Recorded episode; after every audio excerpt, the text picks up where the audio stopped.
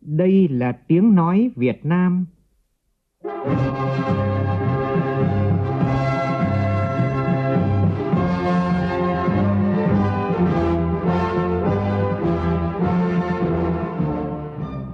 là tiếng nói Việt Nam, phát thanh từ Hà Nội, thủ đô nước Cộng hòa xã hội chủ nghĩa Việt Nam.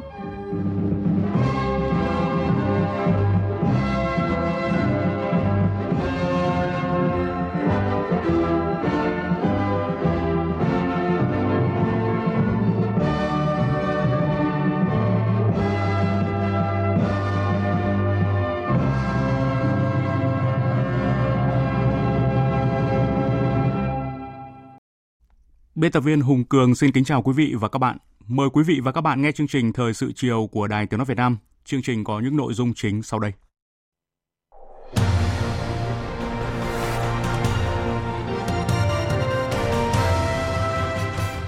Họp thường kỳ chính phủ tháng 2, Thủ tướng Nguyễn Xuân Phúc yêu cầu các thành viên chính phủ dù ở cương vị mới hay sắp nghỉ chế độ công tác thì vẫn phải phát huy tinh thần trách nhiệm trước Đảng, trước dân, làm việc đến giờ phút cuối cùng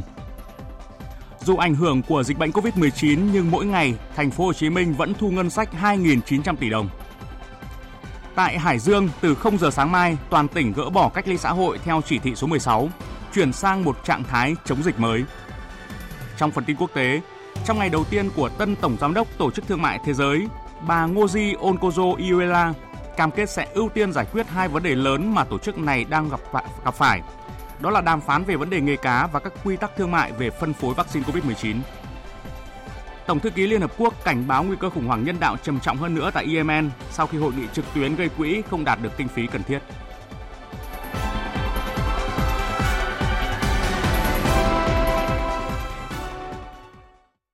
Bây giờ là nội dung chi tiết. Thưa quý vị và các bạn, sáng nay dưới sự chủ trì của Thủ tướng Nguyễn Xuân Phúc, Chính phủ họp phiên thường kỳ tháng 2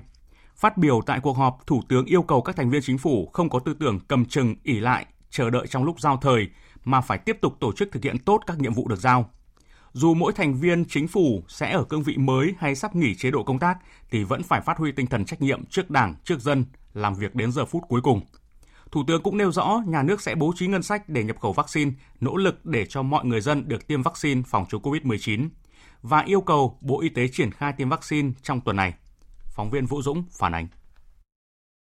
Tại phiên họp, Bộ trưởng Bộ Kế hoạch và Đầu tư đã trình bày báo cáo đánh giá bổ sung kết quả thực hiện kế hoạch phát triển kinh tế xã hội năm 2020.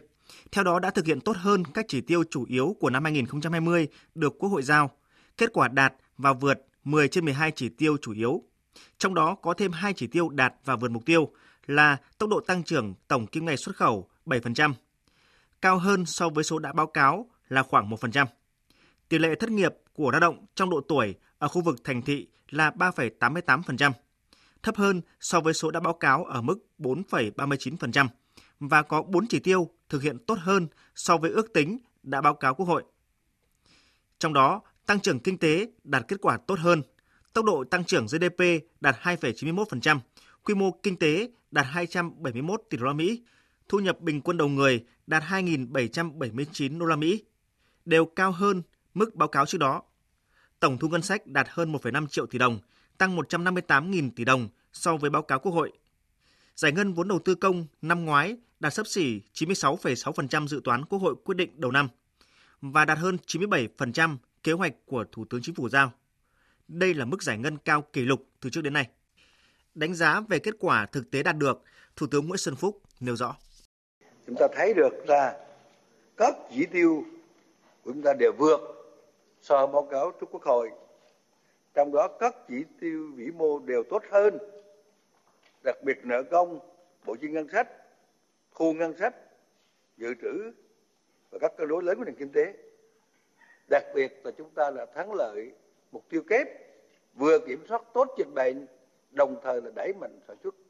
kinh doanh, đảm bảo hoạt động khá bình thường của xã hội trong bối cảnh mới, giải quyết việc làm, tăng thu nhập nâng cao đời sống người dân. Ừ, như ờ, đồng chí Tổng Bí thư cũng đã nêu đó, năm 2020 là năm là thành công hơn 2019 và năm thành công nhất trong năm năm qua với kết quả thành tích khá đặc biệt.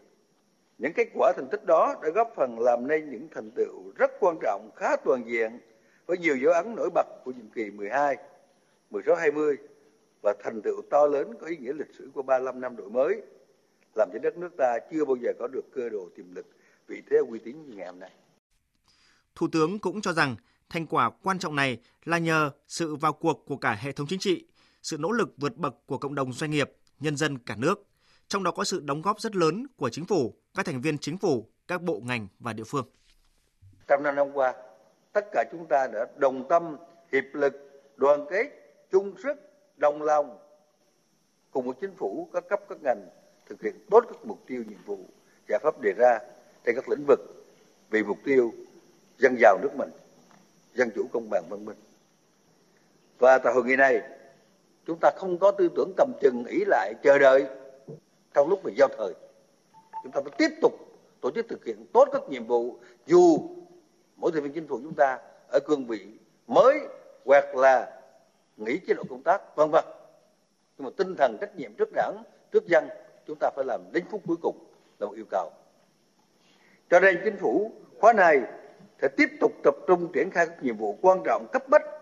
và thực hiện chuyển giao nhiệm vụ chính phủ khóa mới theo đúng quy định của, của đảng nhà nước và quy định pháp luật. Tinh thần là đảm bảo tính kế thừa phát huy công khai minh bạch cả về việc chuyển giao nhiệm vụ công việc và công tác cán bộ bố trí sắp xếp tổ chức bộ máy nhân sự. Một lần nữa chúng ta nêu quyết tâm về việc vì nhân dân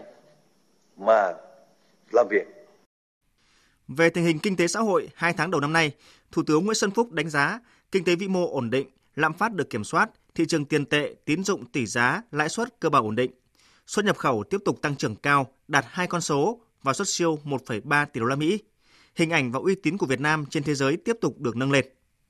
Đối với một số nhiệm vụ trọng tâm trong thời gian tới, Thủ tướng nhấn mạnh đón bắt thời cơ, quyết tâm hoàn thành nhiệm vụ 6 tháng cũng như năm 2021. Trước hết là tập trung quán triệt, nghiên cứu, triển khai nghị quyết đại hội Đảng toàn quốc lần thứ 13. Cùng với đó là tiếp tục quyết liệt trong phòng chống đại dịch COVID-19. Đó là tiếp tục phòng chống dịch bệnh COVID-19 ở Việt Nam. Trên tinh thần mà tôi xin nói lại là vaccine cộng với 5K của ngành y tế đã đưa ra, không được chủ quan. Có hiện tượng thì chúng ta phải truy vết, khoanh vùng, thần tốc hơn nữa. Vaccine phải được nhanh chóng tiêm cho các đối tượng mà nghị quyết chính phủ đã nêu. Trước hết cho người nghèo, gia đình chính sách và các đối tượng mà dễ lây nhiễm. Yêu cầu ngay trong tuần này, Bộ Y tế triển khai rộng rãi cái chủ trương quan trọng này. Chúng ta sẽ cố gắng tiêm tối đa cho số dân ở Việt Nam. Chúng ta đảm bảo ngân sách và các mặt, thậm chí có những biện pháp hỗ trợ ngân sách trực tiếp để mọi người dân được tiêm vaccine. Đây là một yêu cầu rất cần thiết. Ngành y tế các cấp phải tổ chức thực hiện nghiêm túc vấn đề này nhanh chóng, nhất là những đối tượng mà chính phủ đã có nghị quyết. Chia sẻ với khó khăn của nhiều doanh nghiệp, Thủ tướng yêu cầu các bộ ngành và địa phương tiếp tục tháo gỡ, thúc đẩy sản xuất kinh doanh, đẩy nhanh tiến trình phục hồi kinh tế xã hội, phấn đấu đạt mức tăng trưởng 6,5% của năm nay. Đặc biệt, thu hút có sàng lọc nguồn vốn đầu tư trực tiếp nước ngoài có chất lượng trong bối cảnh thời cơ đến với Việt Nam khi có xu hướng dòng vốn đổ vào Việt Nam rất rõ ràng. Để tháo gỡ khó khăn, Thủ tướng yêu cầu các bộ ngành ra soát, điều chỉnh các gói hỗ trợ hiện tại và sớm đề xuất gói hỗ trợ thứ hai để giúp doanh nghiệp và người dân vượt khó. Đặc biệt là phát huy thế mạnh các trụ cột, đầu tàu tăng trưởng, nhất là Hà Nội, Thành phố Hồ Chí Minh, Vũng Tàu, Đà Nẵng hay Cần Thơ và các tỉnh trọng điểm khác ở Đông Nam Bộ. Về công tác chuẩn bị cho kỳ họp lần thứ 11 Quốc hội khóa 14 dự kiến diễn ra từ ngày 24 tháng 3 đến ngày 7 tháng 4. Kỳ họp cuối cùng của Quốc hội khóa 14 tập trung chủ yếu xem xét các báo cáo công tác nhiệm kỳ 2016-2021 và công tác nhân sự. Thủ tướng yêu cầu các bộ ngành liên quan khẩn trương hoàn thiện các báo cáo gửi Quốc hội và các đại biểu Quốc hội theo đúng thời gian quy định.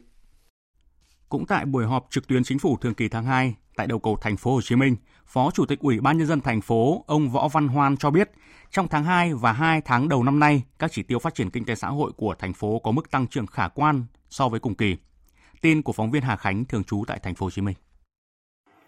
Theo ông Võ Văn Hoan thì trong tháng 2 và 2 tháng đầu năm 2021, các chỉ số kinh tế của thành phố Hồ Chí Minh như tổng mức bán lẻ hàng hóa và doanh thu dịch vụ, thương mại bán lẻ hàng hóa, kim ngạch xuất khẩu đều tăng. Trong đó, riêng kim ngạch xuất khẩu đạt 8 tỷ đô la Mỹ, gấp 3 lần cùng kỳ năm trước. Ba mặt hàng làm tăng kim ngạch xuất khẩu là phân bón, chất dẻo nguyên liệu và linh kiện phụ tùng ô tô để phục vụ sản xuất. Chỉ số sản xuất công nghiệp của thành phố Hồ Chí Minh cũng tăng 6%, có hơn 3.800 doanh nghiệp hoạt động trở lại, tăng 3%. Về thu ngân sách, mỗi ngày thành phố Hồ Chí Minh thu được 2.900 tỷ đồng, trong khi chỉ tiêu của Trung ương là 1.500 tỷ đồng một ngày. Tính đến nay, thành phố Hồ Chí Minh đã thu được 74.000 tỷ đồng và nếu giữ được đà thu này thì thành phố Hồ Chí Minh sẽ hoàn thành chỉ tiêu Trung ương giao. Bên cạnh những mặt tích cực thì ngành du lịch của thành phố Hồ Chí Minh vẫn ảm đạm khi du lịch lữ hành giảm sâu 70%, dịch vụ lưu trú giảm 14%. Đặc biệt, thành phố Hồ Chí Minh đã phát hiện kịp thời, xử lý quyết liệt, tập trung truy vết và kiểm soát được dịch bệnh, không để dịch bệnh lây lan trong cộng đồng và đến nay thành phố đã có 20 ngày yên bình. Phó Chủ tịch Ủy ban nhân dân thành phố Hồ Chí Minh cũng cho biết trong thời gian tới, thành phố tiếp tục tập trung triển khai đồng bộ các giải pháp để thực hiện chủ đề năm 2021 là năm xây dựng chính quyền đô thị và cải thiện môi trường đầu tư, tiếp tục có các giải pháp hỗ trợ doanh nghiệp, người dân gặp khó khăn do dịch bệnh, duy trì quan hệ hợp tác kêu gọi đầu tư qua các giao thức trực tuyến. Đặc biệt, thành phố Hồ Chí Minh tiếp tục triển khai các giải pháp quyết liệt để phòng chống dịch Covid-19 với tinh thần không chủ quan nhưng không hoang mang. Thành phố sẽ tiếp tục triển khai các biện pháp kịp thời, quyết liệt, linh hoạt, phù hợp và luôn làm chủ đối với những diễn biến phức tạp của tình hình Covid và thực hiện nghiêm túc cái tinh thần không chủ quan nhưng không hoang mang. Thành phố sẵn sàng các phương án về nhân lực, về cơ sở vật chất, về trang thiết bị để đáp ứng yêu cầu trong mọi tình huống xấu nhất có thể xảy ra. Đảm bảo thành phố yên bình trong mọi tình huống. Thưa quý vị, chiều nay tại Hà Nội, Bộ trưởng Chủ nhiệm Văn phòng Chính phủ Mai Tiến Dũng chủ trì buổi họp báo Chính phủ thường kỳ tháng 2, trả lời nhiều nội dung báo chí quan tâm. Phóng viên Phương Thoa đang có mặt tại đây sẽ thông tin trực tiếp. Xin mời chị Phương Thoa. À, vâng, thưa quý vị, ờ, những vấn đề về vaccine COVID-19, vấn đề các hãng hàng không thay đổi chính sách đảm bảo quyền lợi cho người dân khi đã mua vé mà không về quê đón Tết, hay là việc quản lý các sàn môi giới chung uh, mua bán chung cư ở vị trí đắc địa là những vấn đề mà các thành viên chính phủ tập trung trả lời. À, trả lời về vấn đề uh, kinh doanh thông qua các sàn môi giới, sàn forex, à, ông Đào Minh Tú, Phó Thống đốc Ngân hàng Nhà nước cho biết, việc cung ứng dịch vụ mua bán ngoại tệ, những dịch vụ phát sinh ngoại tệ trong nước và quốc tế đều phải do các tổ chức tín dụng, ngân hàng thương mại được phép cấp phép đủ điều kiện kinh doanh dịch vụ này. Đến nay thì ngân hàng nhà nước chưa cấp phép cho tổ chức nào ngoài những tổ chức ngân hàng đã cấp phép trước đây. Hiện thì những tổ chức đưa đưa trên sàn forex là hoàn toàn không đúng quy định của pháp luật và những hoạt động này thì phải được xử lý theo quy định của pháp luật à, đã không đúng quy định của pháp luật vì vậy mà người dân khi mà đầu tư tiền vào là điều rủi ro và pháp luật không bảo vệ rủi ro người dân cần thận trọng nhất là khi kinh doanh mà có nhiều phần trăm lãi suất lợi nhuận có dấu hiệu của không minh bạch lừa đảo các nhà đầu tư ờ, trước khi đầu tư thì cần tham khảo các cơ quan chức năng hoặc ngân hàng tín dụng. À, liên quan đến ờ, các sàn forex thì thiếu tướng Tuân Sô, ờ, người phát ngôn bộ ngoại giao ừ, bộ ừ, công an cũng cho biết thêm là bộ cũng đã tập trung các giải pháp trong đó thì kiến nghị chính phủ và các bộ ban ngành liên quan nghiên cứu đầy đủ loại hình đầu tư kinh doanh forex à, từng bước đưa loại hình đầu tư kinh doanh này vào khuôn khổ tăng cường công tác tuyên truyền để cảnh báo các nhà đầu tư không bị lôi kéo vào kinh doanh trá hình cũng như là vay nặng lãi kinh doanh đa cấp bên cạnh đó thì các tổ chức cá nhân tham gia môi giới và các hoạt động lừa đảo nếu có dấu hiệu vi phạm pháp luật thì đều nếu đủ chứng cứ thì cơ quan công an xử lý cá nhân tổ chức có liên quan. À, thông tin chi tiết thì uh, tôi sẽ gửi tới quý vị và các bạn trong những chương trình sau. Uh, mời biên tập viên tiếp tục chương trình ạ. Vâng, à, xin cảm ơn phóng viên Phương Thoa với những thông tin tại buổi họp báo chính phủ thường kỳ tháng 2. Thưa quý vị, à, dư luận cũng đang quan tâm tới một vấn đề kinh tế, đó là Tổng cục Thống kê vừa công bố chỉ số giá tiêu dùng tháng 2 không chỉ tăng so với tháng 1 mà còn là mức tăng cao nhất các tháng 2 trong 8 năm qua. Vậy con số này nói lên điều gì và vì đâu chỉ số này đột biến? Phóng viên Thu Trang phỏng vấn bà Nguyễn Thu Oanh, vụ trưởng vụ thống kê giá, Tổng cục Thống kê, Bộ Kế hoạch và Đầu tư. Mời quý vị và các bạn cùng nghe. Thưa bà là chỉ số giá tiêu dùng tháng 2 năm nay thì ờ, tăng mạnh so với tháng trước và lại ờ, cao nhất trong 8 năm trở lại đây. Đây là một thông tin mà dư luận đang rất là quan tâm. Đại diện cho Tổng cục Thống kê bà có thể ờ, lý giải nguyên nhân ạ? Vâng, theo uh, tính toán của chúng tôi thì chỉ số giá tiêu dùng tháng 2 năm nay là tăng 1,52% so với tháng trước. Và đúng như chị nói, đây là cái mức tăng cao nhất trong 8 năm gần đây. Có một số các cái nguyên nhân. Trước hết phải kể đến là do trong cái tháng 1 thì các cái địa phương người ta thực hiện việc hỗ trợ giảm giá điện, giảm tiền điện của cái quý 4 năm 2020 cho các cái khách hàng mà bị ảnh hưởng của dịch Covid-19 đợt 2. Và sang đến tháng 2 thì bên cạnh cái việc hỗ trợ thì đã kết thúc rồi nhu cầu sử dụng điện cũng tăng trong cái tháng Tết cho nên là chỉ số giá điện sinh hoạt là tăng cao hơn 20% so với tháng trước. và qua đó thì nó tác động làm CPI chung là tăng 0,66 điểm phần trăm trong cái mức tăng là 1,52%. Nguyên nhân thứ hai, Tết năm nay rơi trọn vào trong tháng 2, làm cho cái nhu cầu tiêu dùng tăng cao hơn so với tháng 1. Nhóm hàng ăn và dịch vụ ăn uống là tăng 1,61%. Thứ ba nữa là do giá xăng dầu tháng này là tăng 3,28% so với tháng trước, làm cho cái CPI chung là tăng 0,12 điểm phần trăm là do cái ảnh hưởng của hai đợt tăng giá là vào ngày 26 tháng 1 và ngày 25 tháng 2. Chỉ số này thì có ý nghĩa như thế nào đặc biệt trong bối cảnh kinh tế hiện tại thưa bà? Đây có là một điều ờ, đáng lo ngại không? Thực ra thì ờ, đối với cả cái chỉ số CPI của tháng 2 khi mà tăng 1,52%, nghe thì có vẻ là đáng lo ngại so với cả cái ờ, mức tăng thông thường hàng hàng năm. Thực ra thì là tháng 1 và tháng 2 hàng năm ấy thường là Tết Nguyên đán là rơi vào trong hai tháng này nhu cầu mua sắm hàng hóa rồi sử dụng dịch vụ đi lại là thường là tăng cao. CPI trong hai cái tháng này thì thường là cao hơn bình quân của cả năm. Thế và theo cái quy luật tiêu dùng thì sau Tết giá hàng hóa sẽ trở về mức ổn định. Cho nên là tính bình quân hai tháng đầu năm nay thì CPI giảm 0,14% so với cùng kỳ năm trước là cái mức thấp nhất trong năm 5 năm trở lại đây. Thế cho nên là nó cũng không phải là một vấn đề mà đáng lo ngại. Vâng và Tổng cục Thống kê thì có khuyến nghị gì để cho chỉ số này thời gian tới thì ờ, được ổn định và sẽ không ảnh hưởng tới những cái mục tiêu của Quốc hội đặt ra? Chúng tôi có một số cái khuyến nghị để cho cái chỉ số ờ, CPI của năm nay, cái lạm phát của năm nay đảm bảo cái mục tiêu mà Quốc hội đề ra. Dù là CPI 2 tháng đầu năm là giảm 0,14% so với cùng kỳ năm trước và năm 2021 là có khả năng là dưới 4%, nhưng mà nếu chúng ta nhìn thì có thể thấy rằng là cái CPI của tháng 12 năm 2021 so với cả cái tháng 12 năm 2020 sẽ có thể ở cái mức rất cao khi mà CPI bình quân năm 2021 tiệm cận đến cái mức 4%. Chính vì vậy mà để giữ được cái mức CPI theo hai cái gốc so sánh này ở cái mức hài hòa để nhằm kiểm soát lạm phát bền vững và có thể điều chỉnh giá các cái mặt hàng nhà nước uh, quản lý trong cái năm 2021 thì các cơ quan chức năng cần theo dõi sát cái diễn biến giá các mặt hàng trong và ngoài nước phục vụ cái hoạt động sản xuất và tiêu dùng để có cái biện pháp điều hành hợp lý nhằm bình ổn thị trường. Đặc biệt thực phẩm tăng cao nó là cái nguyên nhân chính làm cho CPI tăng cao nên là cần có cái giải pháp để cho ổn định được nguồn cung, hạn chế được tăng giá cái mặt hàng này. Thứ hai là đối với cái mặt hàng xăng dầu thì cần theo dõi sát diễn biến giá của thế giới và kết hợp cái việc sử dụng cái quỹ bình ổn giá xăng dầu phù hợp để có thể hạn chế được cái mức tăng giá mặt hàng này đến ờ, CPI chung. Và thứ ba là đối với việc điều chỉnh giá các mặt hàng do nhà nước quản lý thì cần phải đúng thời điểm và đúng liều lượng. Xin cảm ơn bạn. Quý vị và các bạn vừa nghe phóng viên Đài Tiếng Nói Việt Nam phỏng vấn bà Nguyễn Thu Oanh, vụ trưởng vụ thống kê giá Tổng cục Thống kê Bộ Kế hoạch và Đầu tư về nguyên nhân khiến chỉ số giá tiêu dùng tháng 2 tăng đột biến. Thời sự VOV, nhanh, tin cậy, hấp dẫn. Mời quý vị nghe tiếp chương trình Thời sự chiều của Đài Tiếng Nói Việt Nam. Thưa quý vị, trong các nhiệm vụ trọng tâm năm nay, nhiệm vụ quan trọng hàng đầu của mặt trận là tổ chức hiệp thương, lựa chọn, giới thiệu người ứng cử đại biểu Quốc hội và Hội đồng Nhân dân.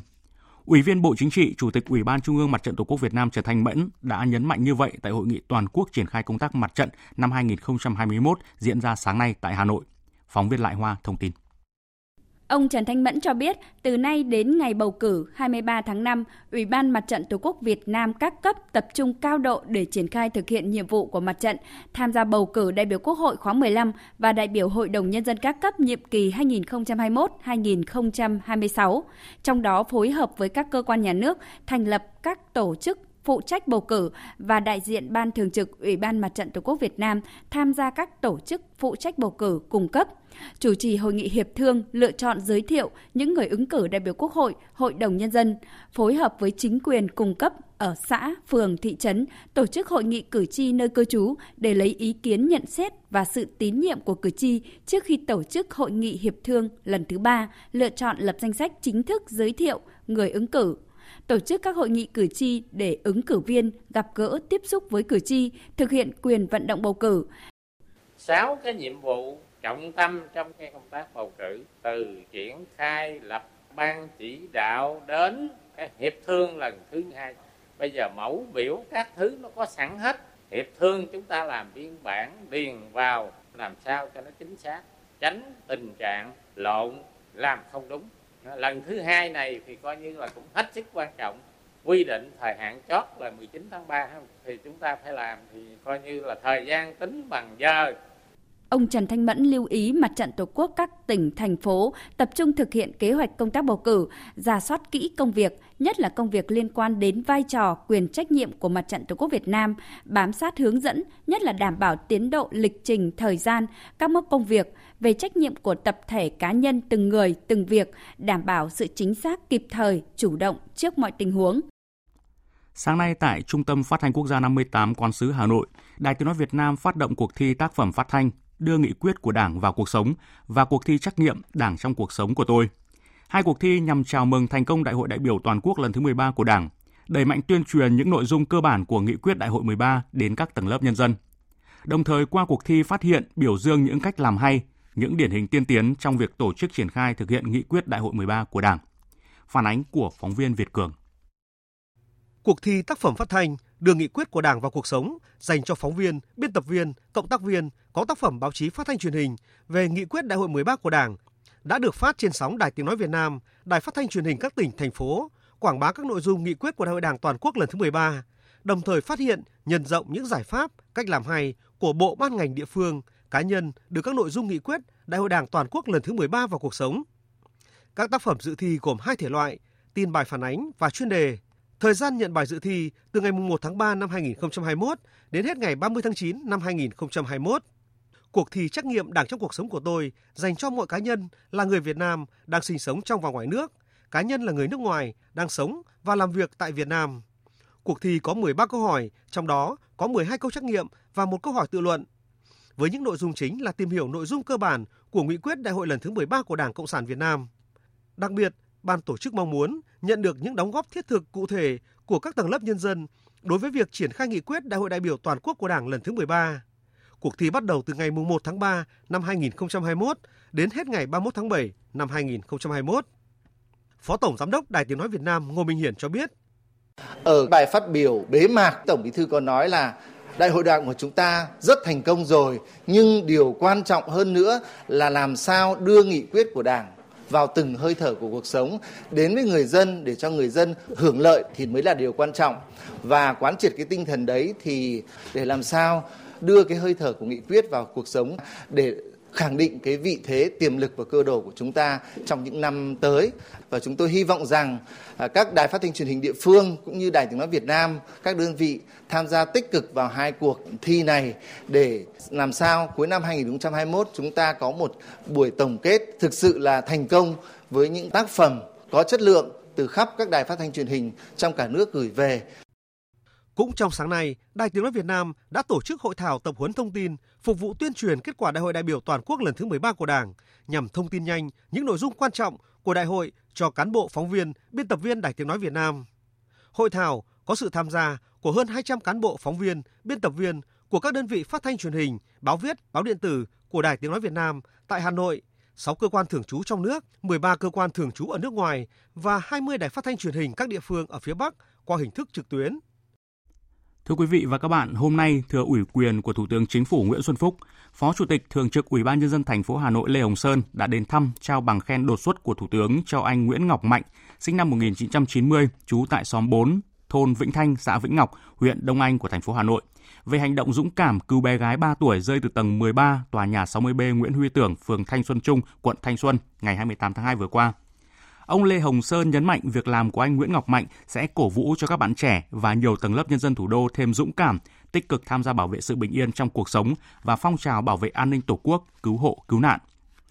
Cùng ngày, tỉnh đoàn Quảng Nam trao bằng khen vì đã có hành động đẹp, dũng cảm quên mình cứu người bị đuối nước, tặng anh Trần Văn Tròn, 20 tuổi, ở khối Hà Quảng Đông, phường Điện Dương, thị xã Điện Bàn, tỉnh Quảng Nam, vì đã lao ra biển cứu sống được ba học sinh. Sự việc xảy ra ngày 25 tháng 2 vừa qua.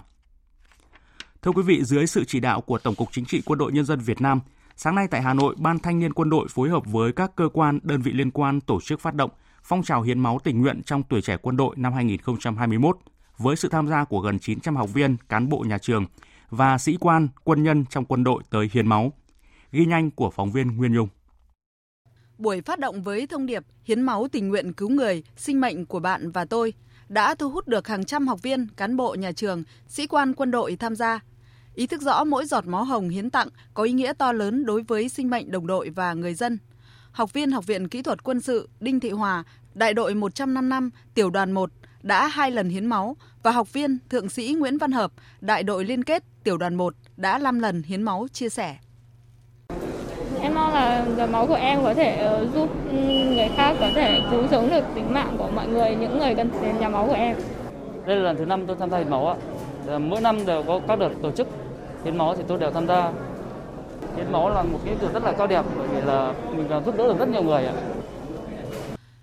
Không chỉ các đoàn viên thanh niên trẻ, các cán bộ, sĩ quan quân đội cũng tích cực hưởng ứng nghĩa cử cao đẹp, hiến máu cứu người. Có rất nhiều tấm gương đã nhiều lần tham gia hiến máu như Thượng tá Nguyễn Thị Thu Hiền, Phó trưởng ban phụ nữ quân đội đã 8 lần tham gia hiến máu. Hay Đại úy Lâm Minh Trường, cán bộ ban thanh niên quân đội. Các tấm gương này đã có sức lan tỏa tới cán bộ, chiến sĩ và học viên trong toàn quân.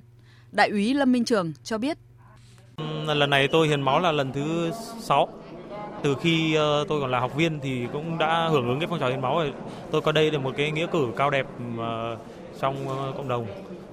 Thực ra cái lượng máu mình cho đi là ít thế nhưng mà cũng là ý nghĩa đối với những người cần. Hơn 10 năm qua, việc hiến máu để cứu chữa đồng đội và nhân dân đã được tuổi trẻ và cán bộ chiến sĩ toàn quân hưởng ứng tích cực. Thiếu tướng Phó Giáo sư Tiến sĩ Phạm Nguyên Sơn, Phó Giám đốc Bệnh viện Trung ương Quân đội 108 cho biết, Bệnh viện được giao nhiệm vụ tiếp nhận máu của thanh niên cán bộ chiến sĩ ở phía Bắc, phục vụ công tác cấp cứu, điều trị của hệ thống bệnh viện quân đội. Trung bình mỗi năm, bệnh viện đã thu nhận của các đoàn viên thanh niên trong toàn quân ở khu vực phía Bắc là 14.000 đến 16.000 đơn vị máu. Trong đó, chủ yếu từ các học viện, nhà trường, để góp phần cứu chữa bộ đội và nhân dân đến điều trị tại các bệnh viện trong quân đội. Nếu không có cái lượng máu của các đoàn viên thanh niên trong quân đội hiến thì cái việc cứu chữa ờ, cấp cứu điều trị cho ừ, bệnh nhân ở các bệnh viện rất khó khăn và đặc biệt là giúp phát triển các cái kỹ thuật ờ, phẫu thuật kỹ thuật cao như là hiến ờ, ghép tạng và các phẫu thuật khó có những bệnh nhân thì chúng tôi đã phải sử dụng đến 20 lít máu để cứu sống cho một bệnh nhân thì hoàn toàn cái số lượng máu đấy là do các đoàn viên thanh niên trong trong quân đội à, đã hiến để góp phần cho thành công trong cái công tác tự cấp cứu điều trị của bệnh nhân. Trong sáng nay, ban tổ chức đã tiếp nhận hơn 630 đơn vị máu từ gần 900 cán bộ chiến sĩ học viên, vượt xa con số dự kiến ban đầu đặt ra là 550 đơn vị máu. Thưa quý vị, từ năm 2020, kỷ niệm Ngày Biên phòng Toàn dân và Ngày truyền thống Bộ đội Biên phòng mùng 3 tháng 3 hàng năm được nâng tầm thành hoạt động Ngày hội Biên phòng Toàn dân – đây là hoạt động nhằm nâng cao nhận thức, ý thức trách nhiệm, tinh thần cảnh giác của nhân dân, các cấp ủy Đảng, chính quyền, Mặt trận Tổ quốc Việt Nam, các lực lượng trong xây dựng, quản lý và bảo vệ chủ quyền lãnh thổ, an ninh biên giới quốc gia. Tại tỉnh Sóc Trăng, ngày hội đã có nhiều hoạt động ý nghĩa, thiết thực hướng về người nghèo khu vực biên giới biển. Phản ánh của phóng viên Thạch Hồng, thường trú khu vực đồng bằng sông Cửu Long. Ngày hội biên phòng toàn dân năm nay do Bộ Chỉ huy Bộ đội Biên phòng Sóc Trăng tổ chức.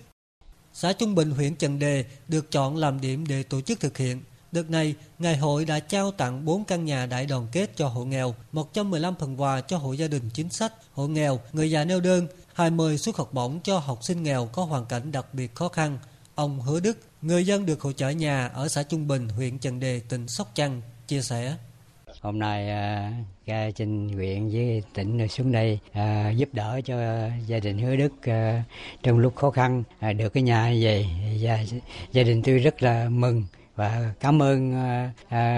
ở trên huyện nhưng đó là một niềm vui cho gia đình tôi. À, rất mừng lắm. Ngày hội biên phòng toàn dân năm nay hướng về người nghèo khu vực biên giới và phát huy hiệu quả của phong trào toàn dân tham gia bảo vệ chủ quyền lãnh thổ, an ninh biên giới quốc gia theo tinh thần chỉ thị số 01 năm 2015 của Thủ tướng Chính phủ. Với các hoạt động rất cụ thể thiết thực như trao tặng nhà và cho người nghèo, cho học sinh nghèo có hoàn cảnh đặc biệt khó khăn, Thông qua ngày hội còn tuyên truyền đến bà con tích cực phòng ngừa lây nhiễm dịch Covid-19.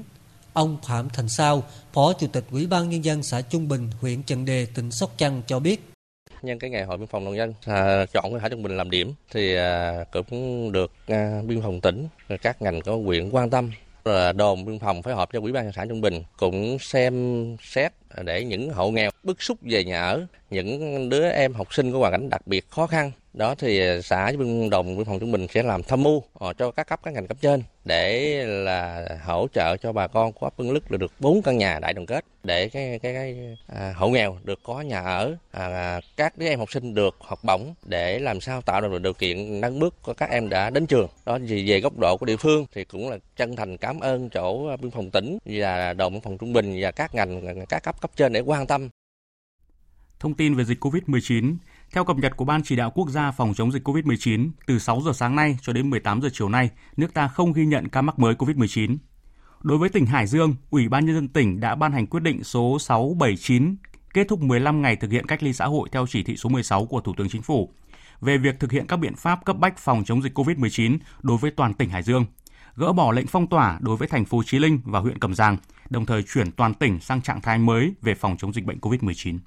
Theo quyết định này, thành phố Hải Dương, thị xã Kinh Môn, huyện Cẩm Giàng và huyện Kim Thành cơ bản thực hiện theo chỉ thị số 15 của Thủ tướng Chính phủ. Huyện Bình Giang, Thanh Hà, Ninh Giang, Gia Lộc, Tứ Kỳ, Nam Sách, Thanh Miện, thành phố Chí Linh cơ bản thực hiện theo chỉ thị số 19 của Thủ tướng Chính phủ cho tới khi dập dịch hoàn toàn. Các xã, thôn, khu, điểm dân cư đang thực hiện quyết định phong tỏa thì tiếp tục thực hiện cho tới khi có quyết định kết thúc phong tỏa. Tại Hà Nội, ngày hôm nay ghi nhận một trường hợp tái dương tính với SARS-CoV-2, đó là trường hợp của bệnh nhân số 1958, 48 tuổi, trú tại số 12, khu 18 tháng 4, ngõ 86 Duy Tân, Dịch Vọng, Hậu, Cầu Giấy. Trước đó ngày 27 tháng 2, bệnh nhân 1958 đã được ra viện và tiếp tục cách ly tại nhà. Ngày 1 tháng 3, bệnh nhân được lấy mẫu xét nghiệm lần 1 sau khi ra viện và có kết quả dương tính với SARS-CoV-2. Theo ông Khổng Minh Tuấn, Phó Giám đốc Trung tâm Kiểm soát Bệnh tật Hà Nội, trường hợp này không có khả năng lây ra cộng đồng. Thưa quý vị, ngày hôm nay hơn 2 triệu học sinh từ bậc học mầm non đến các cấp học phổ thông của thành phố Hà Nội đi học trở lại sau kỳ nghỉ Tết Nguyên đán kéo dài để phòng chống dịch bệnh COVID-19. Vui mừng, háo hức khi được đến trường là tâm trạng chung của tất cả giáo viên và học sinh trên toàn thành phố. Ghi nhận của phóng viên Đài Tiếng Nói Việt Nam tại trường tiểu học Xuân Phương, trường học trước đó đã trở thành điểm cách ly tập trung của hơn 60 học sinh.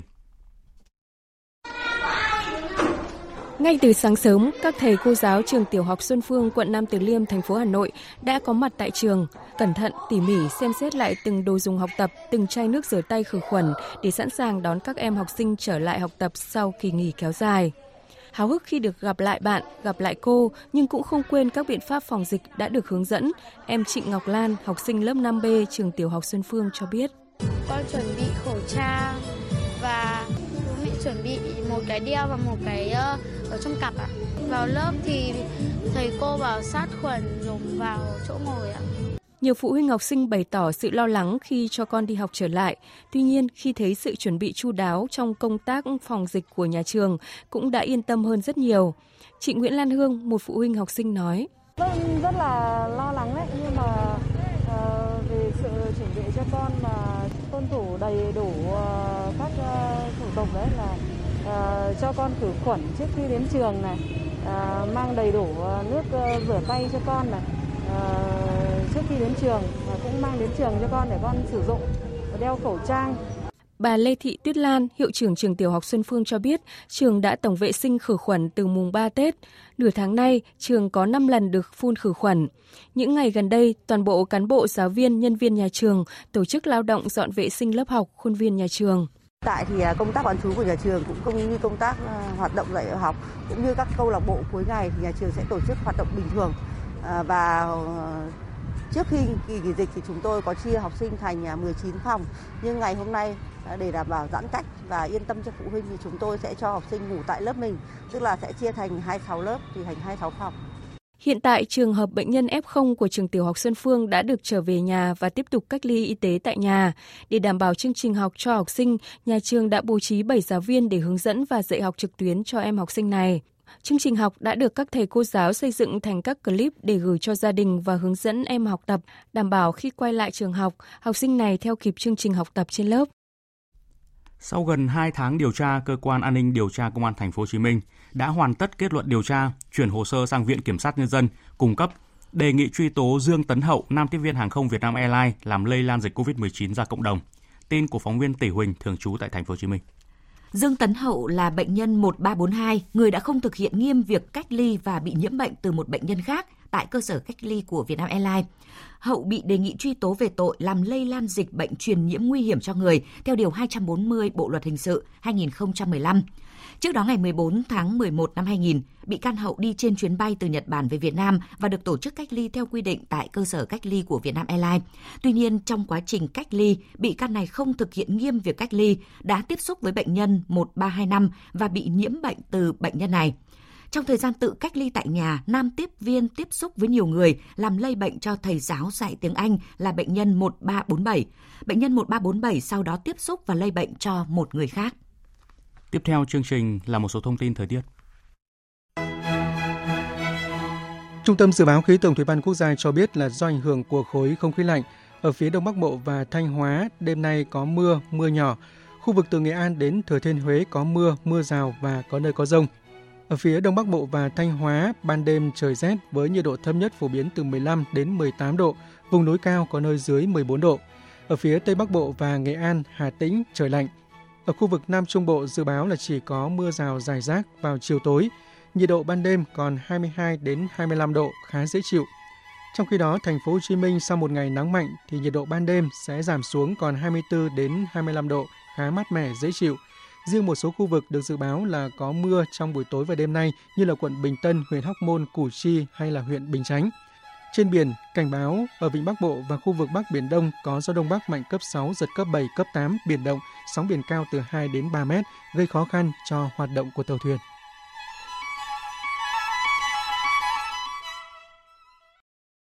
Chuyển sang phần tin thế giới. Chiều nay, hội nghị không chính thức Bộ trưởng Ngoại giao các nước ASEAN diễn ra theo hình thức trực tuyến với sự chủ trì của đại diện nước Chủ tịch ASEAN 2021 Brunei.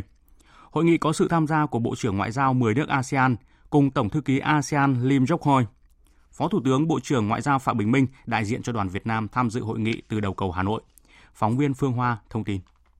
Chủ trì và phát biểu khai mạc hội nghị, Bộ trưởng Ngoại giao Brunei Dato Eriwan Pehin Yusof cho biết, kể từ hội nghị hẹp Bộ trưởng Ngoại giao các nước ASEAN diễn ra vào tháng 1 vừa qua, tình hình khu vực và trên thế giới đã có một số diễn biến mới.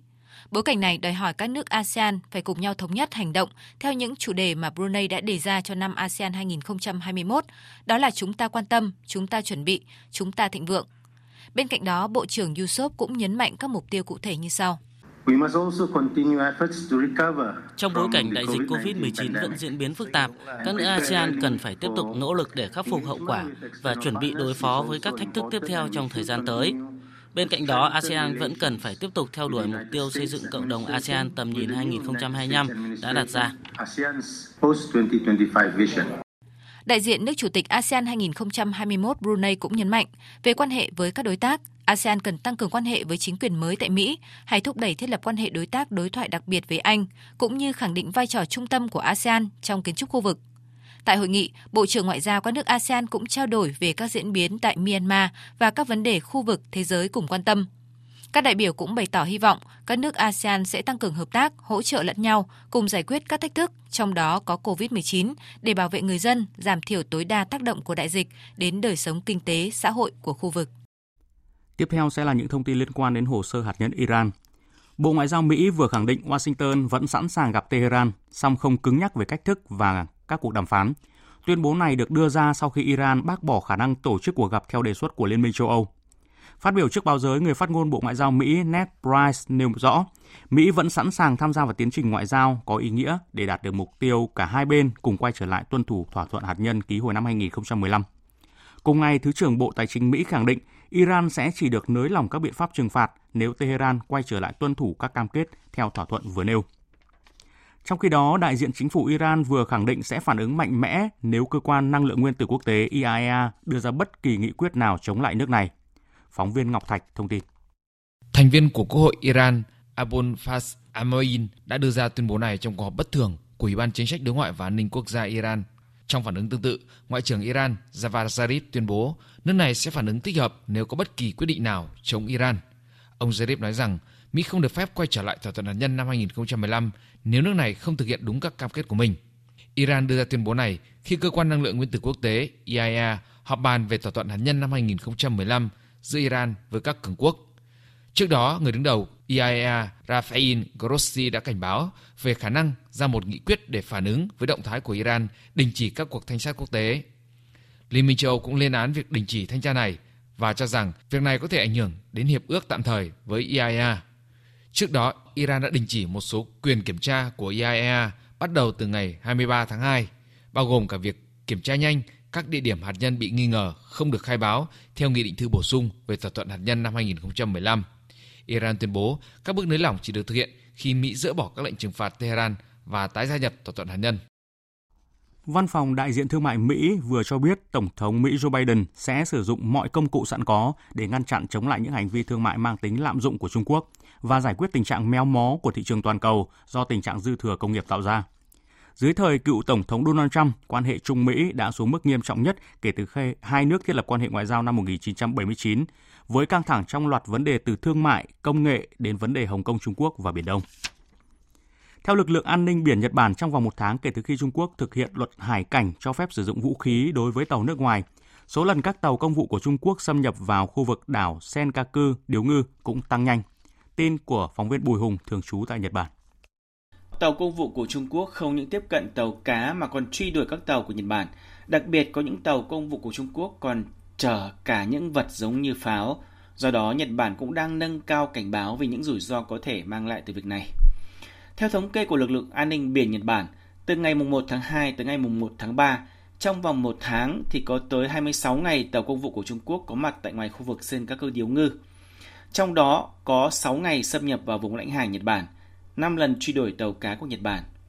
Cuối tháng 2, Nhật Bản lần đầu tiên cho phép lực lượng tuần duyên của nước này có thể bắn vào tàu nước ngoài cố tiếp cận quần đảo tranh chấp trên các cơ Điếu Ngư với cáo buộc gây bạo lực. Đây là động thái đầu tiên của Nhật Bản cho phép việc này sau khi Trung Quốc vào đầu tháng 2 thông qua luật hải cảnh cho phép sử dụng vũ khí đối với tàu nước ngoài. Điều này làm dấy lên lo ngại thời gian tới khu vực biển Hoa Đông sẽ trở nên căng thẳng. Nhằm hỗ trợ Yemen giải quyết nạn đói trên diện rộng và tồi tệ nhất trong nhiều năm qua, Liên Hợp Quốc đặt mục tiêu gây quỹ trị giá hơn 3 tỷ 850 triệu đô la Mỹ tại hội nghị trực tuyến do Thụy Điển và Thụy Sĩ chủ trì. Trái với kỳ vọng hội nghị chỉ nhận được 1 tỷ 700 triệu đô la Mỹ, tức là chưa đến một nửa so với mục tiêu đặt ra và còn thấp hơn cả mức tài trợ của năm ngoái. Kết quả này đang đặt ra những thách thức nghiêm trọng đối với quốc gia Yemen. Tổng hợp của biên tập viên Hồng Nhung. Dẫn báo cáo của Tổng thư ký Liên Hợp Quốc Antonio Guterres, người đứng đầu cơ quan nhân đạo Liên Hợp Quốc Mark Lowcock đã bày tỏ thất vọng trước việc khoản tài trợ cho Yemen năm 2021 tiếp tục bị cắt giảm. Chúng tôi vô cùng thất vọng về kết quả hội nghị tài trợ. Chúng tôi sẽ không thể làm gì với nguồn lực bị giới hạn. Chúng tôi buộc phải kêu gọi mọi người có hành động mạnh mẽ hơn. Theo người đứng đầu cơ quan nhân đạo Liên Hợp Quốc, điều này đồng nghĩa với bản án tử dành cho nhiều người dân Yemen vốn chỉ trông cậy được vào nguồn hỗ trợ nhân đạo, nhất là những đối tượng dễ bị tổn thương như trẻ em và phụ nữ. Trong tuyên bố thu trước và phát đi tại hội nghị, Tổng thư ký Liên Hợp Quốc Antonio Guterres nhấn mạnh, đây là năm thứ năm hội nghị tài trợ cho Yemen diễn ra và nếu chiến tranh không chấm dứt, sẽ tiếp tục có hội nghị thứ 6 về tài trợ cho Yemen. Ông kêu gọi cộng đồng quốc tế nắm bắt cơ hội lần này để chấm dứt nạn đói, cứu sống hàng triệu người và thúc đẩy nỗ lực hòa bình cho cuộc xung đột tại quốc gia này. This war is swallowing Hàng triệu trẻ em, phụ nữ và nam giới ở Yemen đang trông chờ được hỗ trợ. Cắt giảm tài trợ là bản án tử đối với họ. Tôi cảm ơn những người đã cam kết hào phóng. Tôi đề nghị các bên khác cũng sẽ cân nhắc lại quyết định để dập tắt nạn đói tồi tệ nhất mà thế giới đang phải chứng kiến trong nhiều thập kỷ qua. Con đường duy nhất để tiến tới hòa bình tại Yemen là thông qua ngừng bắn ngay lập tức và trên toàn quốc cùng với một loạt các biện pháp xây dựng lòng tin, tuân thủ tiến trình chính trị toàn diện do Liên Hợp Quốc chủ trì và được sự ủng hộ của cộng đồng quốc tế. Không có giải pháp nào khác. Liên Hợp Quốc sẽ tiếp tục sát cánh cùng người dân Yemen. Cùng quan điểm với Tổng thư ký Liên Hợp Quốc, nhiều tiếng nói cũng đã được phát đi tại hội nghị kêu gọi hành động mạnh mẽ từ cộng đồng quốc tế đẩy nhanh nỗ lực hỗ trợ Yemen. Mỹ, một trong những quốc gia có tiếng nói và tầm ảnh hưởng đối với các bên tham gia cuộc chiến tại Yemen cũng cho biết sẽ đưa vấn đề Yemen vào chính sách đối ngoại trọng tâm của Mỹ trong thời gian tới, đồng thời gia tăng sức ép đối với các bên tham chiến tại Yemen, nhất là phiến quân Houthi. Diễn đàn Aswan lần thứ hai về hòa bình bền vững và phát triển do Ai Cập đăng cai chủ trì vừa khai mạc với các phiên họp trực tuyến trong bối cảnh dịch COVID-19 tiếp diễn. Phóng viên Tuấn Nguyễn từ Trung Đông thông tin. Với chủ đề xây dựng tầm nhìn cho thực trạng mới ở châu Phi, hướng tới sự phục hồi mạnh mẽ hơn và xây dựng tốt hơn, diễn đàn Aswan năm nay sẽ kéo dài trong vòng 5 ngày với nội dung thảo luận về một số vấn đề thách thức đối với châu Phi, trong đó nổi bật nhất là tác động của đại dịch COVID-19. Trong bài phát biểu trực tuyến gửi tới diễn đàn, Tổng thống Ai Cập Abdel Fattah al-Sisi cho biết việc phục hồi toàn diện sau đại dịch COVID-19 đòi hỏi phải xây dựng các chính sách phát triển bền vững, bao gồm các khía cạnh kinh tế, xã hội và môi trường. Bên cạnh đó, Tổng thống Ai Cập cũng đề cập các thách thức mà châu Phi vẫn đang phải gánh chịu từ các cuộc xung đột vũ trang và nội chiến, chủ nghĩa khủng bố, tội phạm có tổ chức xuyên quốc gia, tình trạng di cư bất hợp pháp, đe dọa sự bền vững và an ninh ở châu Phi. Tổng thư ký Liên Hợp Quốc Anthony Guterres nhấn mạnh sự đoàn kết của Liên Hợp Quốc với những người dân châu Phi đang chịu đựng những đau khổ do khủng hoảng kinh tế,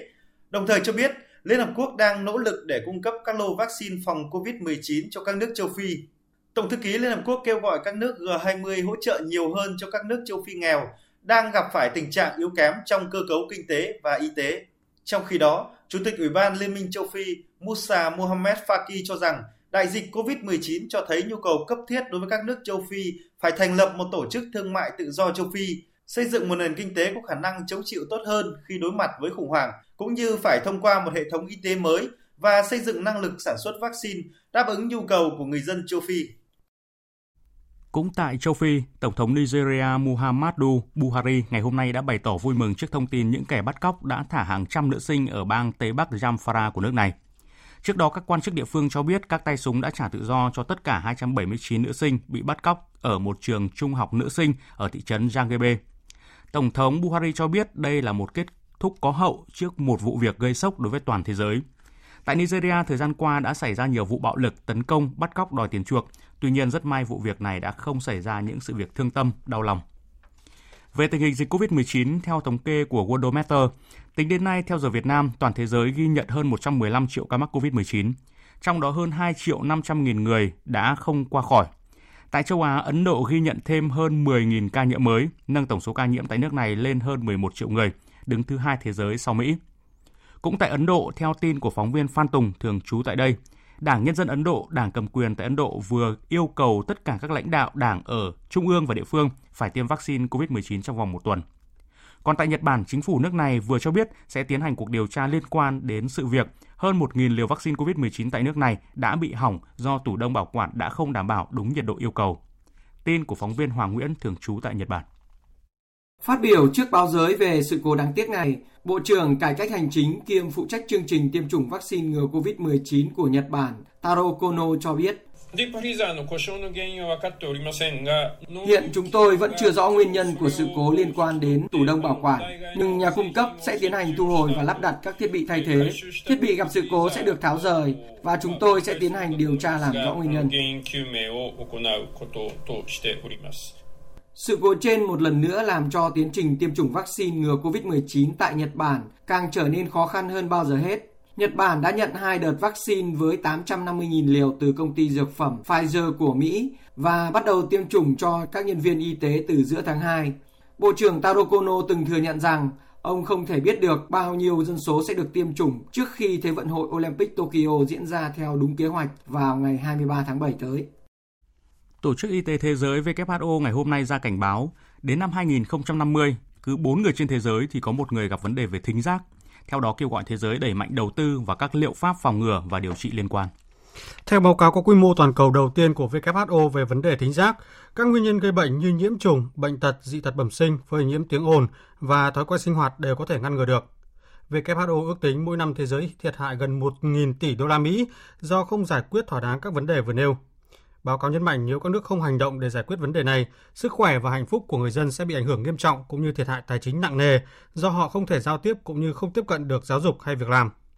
Theo báo cáo, hiện số người có các vấn đề về thính giác đã chiếm 20% dân số thế giới. Tuy nhiên, các nhà khoa học cảnh báo số người bị khiếm thính trong vòng 3 thập kỷ tiếp theo có thể tăng từ 1 tỷ 600 triệu người năm 2019 lên 2 tỷ 500 triệu người.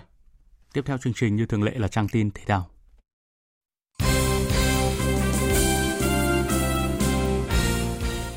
Thưa quý vị và các bạn, vào ngày 13 tháng 3 tới, V-League 2021 quay trở lại sau một thời gian bị gián đoạn. Hai đội SHB Đà Nẵng và Hồng Lĩnh Hà Tĩnh gặp nhau trong trận đầu tiên khi V-League tái khởi tranh ở trận đấu bù thuộc vòng 3. Với hai chiến thắng liên tiếp trước đó, Đà Nẵng đang tự tin hướng tới cuộc tiếp đón Hồng Lĩnh Hà Tĩnh trên sân Hòa Xuân. Ngược lại, Hồng Lĩnh Hà Tĩnh toàn thua sau hai trận đấu. Chính vì vậy, toàn đội đang rất nỗ lực để có thể cải thiện được phong độ trong thời gian tới. Huấn luyện viên Phạm Minh Đức cho rằng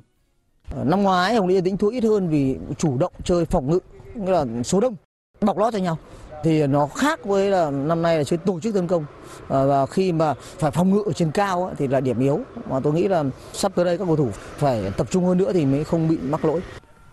Theo kế hoạch, giải bóng đá hạng nhất quốc gia 2021 sẽ khởi tranh vào chiều ngày 19 tháng 3 tới.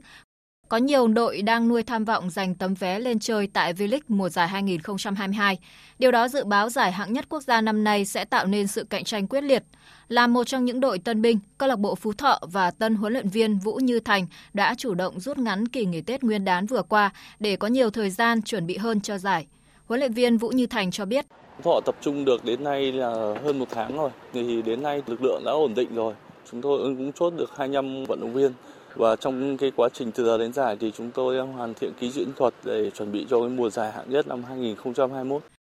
Mới đây, huấn luyện viên Philip Chusier đã bàn kế hoạch với Liên đoàn bóng đá Việt Nam VFF về việc tập trung tuyển U19 Việt Nam trong tháng 3 và tháng 4 nhằm ra soát lực lượng, chuẩn bị cho đợt tập trung chính vào các tháng 5 và tháng 6. Ông Philip Chusier sẽ đích thân theo dõi vòng chung kết U19 quốc gia với mục đích là không bỏ sót bất cứ tài năng nào, chuẩn bị cho việc thành lập tuyển U19 Việt Nam tham dự giải U19 Đông Nam Á tại Indonesia vào ngày 12 tháng 7. Trong ngày hôm qua, VFF đã có văn bản gửi công ty cổ phần câu lạc bộ bóng đá BKMX Bình Dương về việc đề nghị phối hợp tổ chức vòng chung kết giải U19 quốc gia năm 2021 từ ngày 18 tháng 3 đến ngày 31 tháng 3. Trước đó, công ty cổ phần tập đoàn truyền thông Thanh niên cũng đã có văn bản gửi Ủy ban nhân dân và Sở Văn hóa Thể thao Du lịch tỉnh Bình Dương về việc phối hợp đăng cai vòng chung kết U19 quốc gia 2021. Vòng chung kết U19 quốc gia có 12 đội sẽ thi đấu tại Bình Dương và Sân Phụ.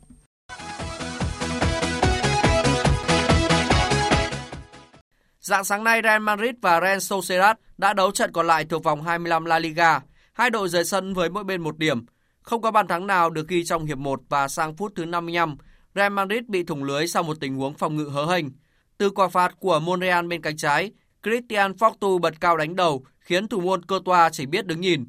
Phải tới phút thứ 89, Real Madrid mới tìm được bàn gỡ. Lucas Vazquez có pha căng ngang từ cánh phải vào để Vinicius thực hiện cú đệm bóng chính xác. Trung cuộc hai đội hòa nhau với tỷ số 1-1. Huấn luyện viên Zidane nói sau trận đấu. Chúng tôi đã có 3 đến 4 cơ hội trong hiệp 1 nhưng không ghi bàn. Trong hiệp 2, chúng tôi cũng có rất nhiều cơ hội. Tôi cho rằng chúng tôi xứng đáng giành được kết quả tốt hơn với những cơ hội đã tạo ra. Nhưng chúng tôi đã có một trận đấu hay ngày hôm nay. Vấn đề là chúng tôi đã mất hai điểm và tôi rất tiếc cho các cầu thủ sau tất cả những nỗ lực mà họ đã bỏ ra. Với kết quả này, Real Madrid được 53 điểm, rơi xuống vị trí thứ 3 khi bằng điểm với Barca nhưng thua chỉ số phụ. Dạng sáng mai, mùng 3 tháng 3, Juventus sẽ tiếp Spezia tại vòng 25 Serie A. Phong độ của Juventus trong thời gian gần đây là không ổn định. Họ thắng các đối thủ với cùng tỷ số 2-0 ở các vòng 19, 20, 21, nhưng sau đó thua Napoli 0-1 tại vòng 22, rồi thắng Crotone 3-0 ở vòng 23, nhưng lại hòa Hellas Verona một đều trong vòng 24. Xét về mọi mặt, Juventus vẫn vượt trội so với Spezia và chiến thắng khó thoát khỏi tầm tay thầy trò Pirlo. Dù vậy, huấn luyện viên sinh năm 1979 tỏ ra thận trọng. Spezia đang chứng tỏ được khả năng thách thức của họ tại Serie A và đang có một mùa giải tuyệt vời. Họ đã có được những kết quả tuyệt vời, chẳng hạn như chiến thắng 2-0 trước AC Milan ở vòng 22 vừa qua. Đây sẽ là một trận đấu khó khăn và quan trọng với chúng tôi, bởi vì chúng tôi sẽ phải chuộc lại hai điểm đã mất vào thứ Bảy tại Verona và tiếp tục chiến đấu cho cuộc đua vô địch. Hiện Juventus được 46 điểm và đang đứng thứ ba, kém đội đầu bảng Inter Milan 10 điểm. Vòng này, Inter sẽ làm khách của Parma Calcio. Dự báo thời tiết Phía Tây Bắc Bộ có mưa vài nơi, riêng khu vực Tây Bắc trưa chiều giảm mây, trời nắng, gió nhẹ, trời rét, nhiệt độ từ 15 đến 23 độ, có nơi dưới 14 độ. Phía Đông Bắc Bộ có mưa vài nơi, riêng khu vực đồng bằng và ven biển, đêm và sáng có mưa, mưa nhỏ rải rác, gió Đông Bắc cấp 2, cấp 3, trời rét, nhiệt độ từ 15 đến 22 độ, vùng núi có nơi dưới 14 độ. Các tỉnh từ Thanh Hóa đến Thừa Thiên Huế có mưa vài nơi, riêng phía Nam đêm và sáng có mưa, mưa rào rải rác, gió Bắc đến Tây Bắc cấp 2, cấp 3, vùng ven biển đêm cấp 3, cấp 4, phía Bắc trời rét, nhiệt độ từ 17 đến 23 độ, phía Nam có nơi trên 20 độ. Các tỉnh ven biển từ Đà Nẵng đến Bình Thuận, phía Bắc đêm và sáng có mưa mưa rào rải rác, phía Nam đêm có mưa rào vài nơi, ngày nắng, gió Đông Bắc cấp 2, cấp 3, nhiệt độ từ 22 đến 30 độ. Tây Nguyên, đêm có mưa rào vài nơi, ngày nắng gió nhẹ, nhiệt độ từ 18 đến 34 độ.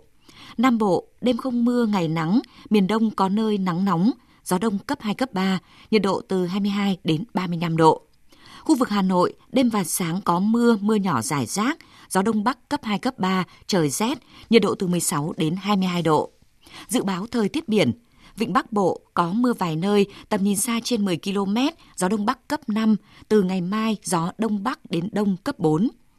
Vùng biển từ Quảng Trị đến Quảng Ngãi, khu vực Bắc Biển Đông, khu vực quần đảo Hoàng Sa thuộc thành phố Đà Nẵng, vùng biển từ Bình Định đến Ninh Thuận, vùng biển từ Bình Thuận đến Cà Mau. Đêm và sáng có mưa rào rải rác và có nơi có rông ở ven bờ. Tầm nhìn xa trên 10 km, giảm xuống 4 đến 10 km trong mưa, gió Đông Bắc cấp 4, cấp 5 khu vực giữa Biển Đông, khu vực Nam Biển Đông và khu vực quần đảo Trường Sa thuộc tỉnh Khánh Hòa. Có mưa rào vài nơi, tầm nhìn xa trên 10 km, gió Đông Bắc cấp 4, cấp 5. Vùng biển từ Cà Mau đến Kiên Giang có mưa rào vài nơi, tầm nhìn xa trên 10 km, gió Đông cấp 4. Vịnh Thái Lan có mưa rào và rông vài nơi, tầm nhìn xa trên 10 km, gió Đông cấp 3, cấp 4. Những thông tin thời tiết vừa rồi đã kết thúc chương trình Thời sự chiều nay của Đài Tiếng Nói Việt Nam. Chương trình do các biên tập viên Hùng Cường, Hoàng Ân, Hằng Nga biên soạn và thực hiện với sự tham gia của phát thanh viên Phương Hằng, kỹ thuật viên Uông Biên, chịu trách nhiệm nội dung Hoàng Trung Dũng.